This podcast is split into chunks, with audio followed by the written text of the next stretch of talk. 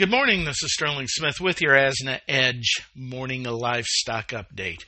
Seeing a little firmness in the cattle market right now, but uh, the hogs are moving lower. Right now, February live cattle at 172.20, up 83. April's at 174.57, up 40. March feeders 229, 229.22, up 155. While April's at 234.42 are currently up 143 market internals are, well, they're kind of what they are. Beef production has been noticeably inhibited along with movements uh, due to the weather.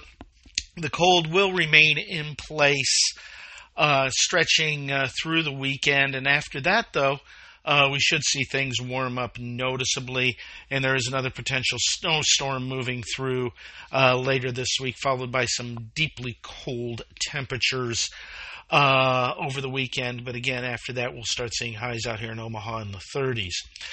Uh, market internals choice at 291.42 up 216. Select at 272.56 up 71. We'll call the cash market 172 to 173 with dress values at 272. Asking prices are likely going to move noticeably higher here in short order as the Packers are probably a little tight on supply. Slaughter on Friday, 105,000. Uh, over the weekend, 20,000. Packer margins have improved for the time being. We're at negative $58.95. Um, that's mostly on the back of the increase in cutout values. We'll see how cattle move, and that could push those back lower as things uh, thaw out a little bit. Moving on to the hog market, February hogs at 70.72 down 118.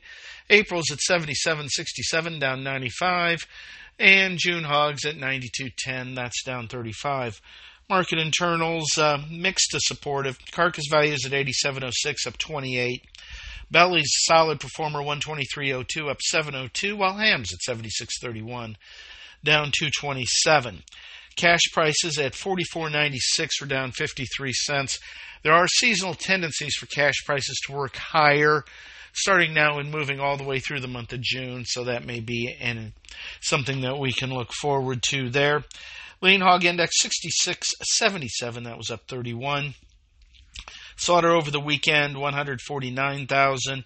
Slaughter on Friday 332,000. That's running about 150,000 below normal. Uh, Chinese prices were seen at 85 cents a pound, and that's down from where we were last week, but up from yesterday. This is Sterling Smith from sunny and frigid Omaha, Nebraska, wishing everybody a great day. Thank you for listening to today's Livestock Markets Brief. For additional information, visit agrisompo.com and find us under Resources in the Daily Marketing Commodities tab. Have questions? Email us at marketinginfo at sompo-intl.com.